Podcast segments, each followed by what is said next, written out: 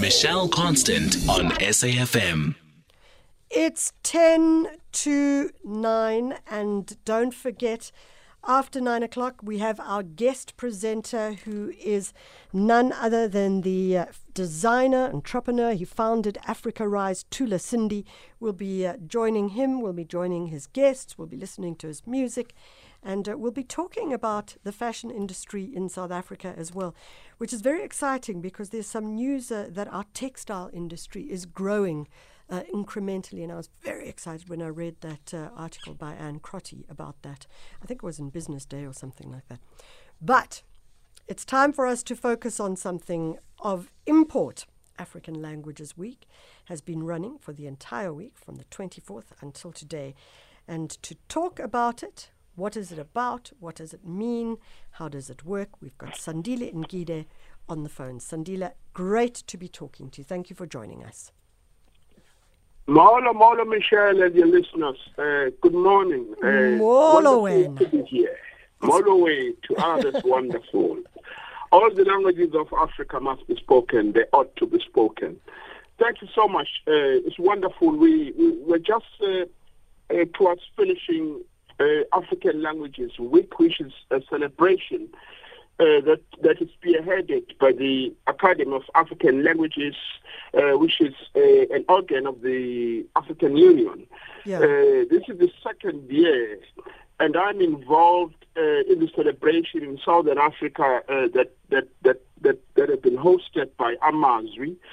Uh, uh, literary museum, uh, literature, Museum of African Literature, which is based in Makhanda, formerly Grahamstown.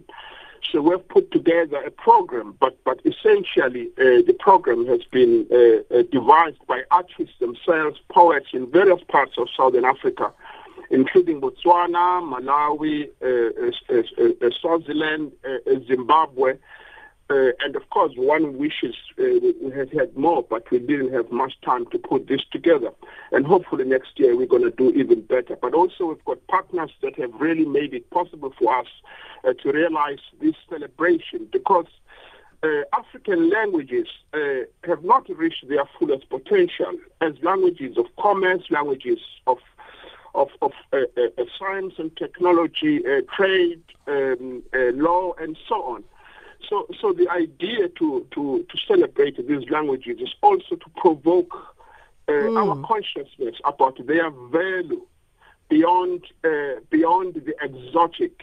Uh, so, so they matter, and they matter in knowledge production across a wide array of fields. So the University of uh, uh, the Sol Plaatje University has also been very much uh, involved in this, and organizations such as, as uh, the Right Associates, Umsamo African Institute, and so on. So it's been a wonderful few uh, week of, of celebrations, and we we hosted.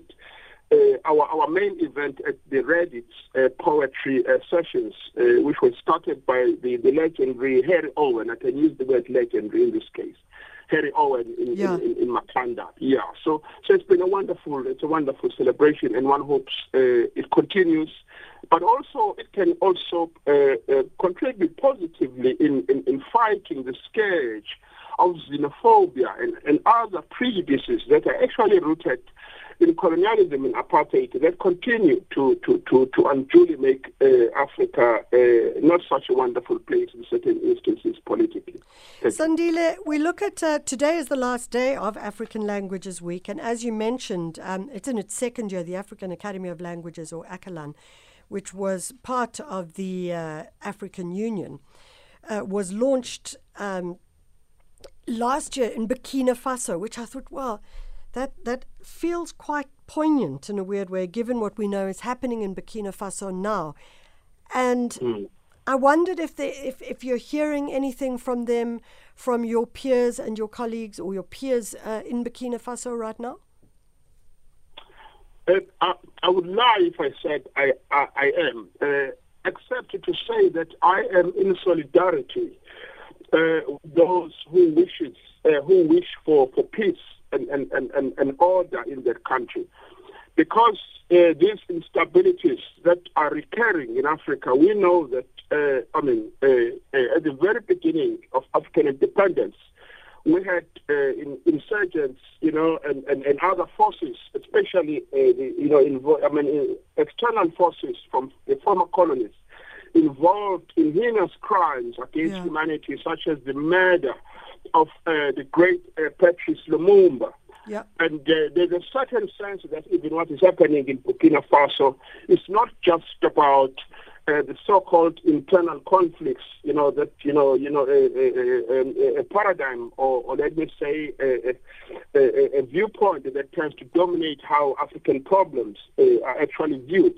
There is a lot, uh, uh, I suspect, that it also has to do with uh, the, the, the interests, uh, the geopolitical interests that are obtaining in various parts of the world, including Burkina Faso.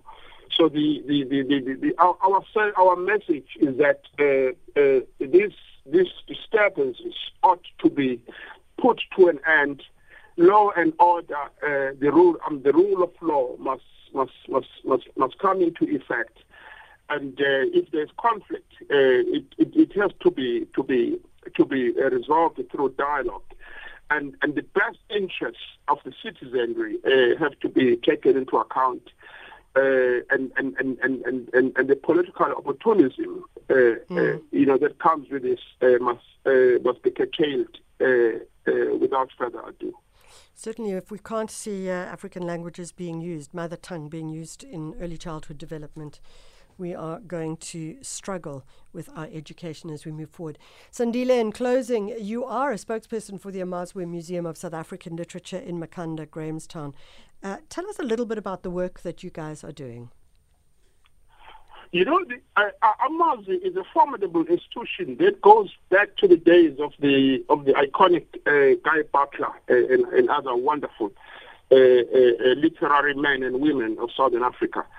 It, was it was uh, previously uh, the English Literary Museum, but uh, recently it has been uh, the, the mandate has been extended uh, thanks to the Department of Arts and Culture, so that the other languages, uh, uh, the, you know, of, of, of South Africa can have their work stored there for research, for posterity, and so on. Yeah. And, and at the moment, uh, because Bantu education was so devastating, uh, those languages really, in terms of their preservation, are really at, at the you know at the receiving end of chaos. Uh, so much uh, uh, is is ascended. So much uh, you know needs to be to be to be done still. So so so what is happening at, at Amazwi now is is to try and consolidate uh, these works, but also say very strongly that the languages, the indigenous languages of this country, are integral to the literary heritage uh, uh, of South Africa. And this heritage is a heritage that must be preserved and it must be accessible uh, to, to, to posterity, it must be accessible to contemporary uh, uh, interventions in literature, in the humanities, and other fields of, of, of knowledge production for that matter. So, so Amazwi is, is, is, is making uh, some serious strides in that direction. And already uh, uh, in the closer languages, uh, uh, so much work uh, is, is, is being done. And, and, and next year, uh, it will be the 100th anniversary of, of, uh, of the birth of Daniel P. Kunene, who's one of the uh, Yeah. foremost uh, pioneers in, in translation in South Africa, who worked very, very closely with the great A.C. Jordan, uh, you know, another Yeah. prominent uh, uh, uh, African language scholar. So, so, so Amazwi is, is, is, is marking those milestones uh, in several ways because it is an institution that belongs to all South Africans. Uh, uh, at the event we had uh, on Friday, for instance, we also brought in sign language poetry, something I had never heard of, and it was moving. It was amazing, and we I'm got sure, yeah. uh, yeah, uh, Lisiko Rampolo to write for the first time a poem in Sotho, his mother tongue, which he read, and we were all blown away. Uh, it was a milestone, you know, that uh, is unforgettable, and, and the great uh, uh, poet and sculptor. And we're going to leave you. We're going to have to leave you. Sandile. We have to leave you there. Um, I know you've got lots to say for yourself, but uh, unfortunately, we do need to leave it. Sandile Ngidi, who is uh, the spokesperson for the Amazwi Museum of South African Literature, and as he says, Amazwi belongs to everyone, but uh, it's in Gauteng, in uh, Makhanda or Grahamstown, and uh, if you're in the area or need to get to the area, why not go and check it out? I mean, amazing collection of uh, literature and a really great, great product as well. It's nine o'clock. It's time for the news. Good morning.